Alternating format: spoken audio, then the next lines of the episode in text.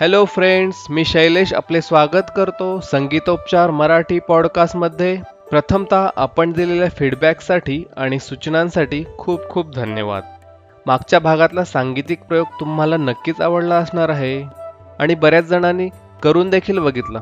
आणि नसेल केला तर जरूर आजमावून बघा. आज आपण ज्येष्ठ नागरिकांसाठी संगीत कसे जीवन सुंदर आणि आनंदी बनवते हा विषय बघणार आहोत. त्याबरोबरच त्यांच्या काही समस्या व त्यावर संगीत उपचार जाणून घेण्याचा प्रयत्न करूयात. निद्रानाश ही सर्वात जास्त भेडसावणारी समस्या ज्येष्ठ नागरिकांमध्ये घरोघरी आढळून येते. यामध्ये सुरुवातीला झोप न लागणे कधी कधी झोपच न येणे किंवा कोणाकोणाला थोडी झोप येते आणि नंतर झोपच येत नाही अशा गोष्टी येतात. तर या समस्येवर दरबारी कानडा बागेश्री हे दोन राग मुख्यत्वे करून ऐकावेत. अशा प्रकारचे संगीत आपण रात्री झोपायच्या आधी किंवा जेव्हा आपल्या शरीराला विश्रांतीची किंवा झोपेची खूप गरज असते त्याआधी पंधरा ते वीस मिनिटे ऐकल्यास किंवा गायल्यास देखील याचा छान परिणाम होतो. पेन मॅनेजमेंट ही समस्या बहुतांश ज्येष्ठ नागरिकांमध्ये दिसून येते. यामध्ये सांधेदुखी पाठदुखी अंगदुखी कंबरदुखी गुडघेदुखी किंवा कोणत्या तरी आजारामुळे शरीरात कुठेतरी दुखत असते. आपण नेहमी आपल्या घरी पण बघतो की आपले आजी आजोबा किंवा आईवडील आपल्याला सांगत असतात की अरे पाठ खूप दुखते रोज अंग दुखतच असते माझे.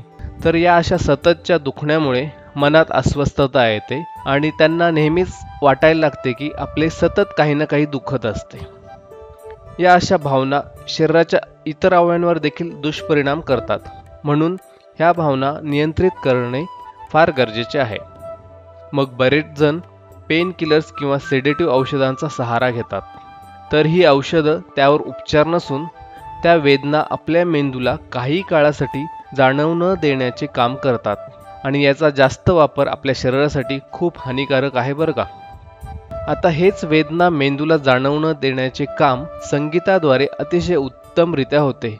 राग भैरवी आणि राग मधुवंती ऐकल्याने आपण हे पेन मॅनेजमेंट इझिली करू शकतो. तर मित्रांनो संगीताचा आधार नक्की घ्या तुम्ही. डायजेस्टिव्ह डिसऑर्डर म्हणजे पचनाच्या समस्या पण ज्येष्ठांमध्ये प्रामुख्याने दिसतात.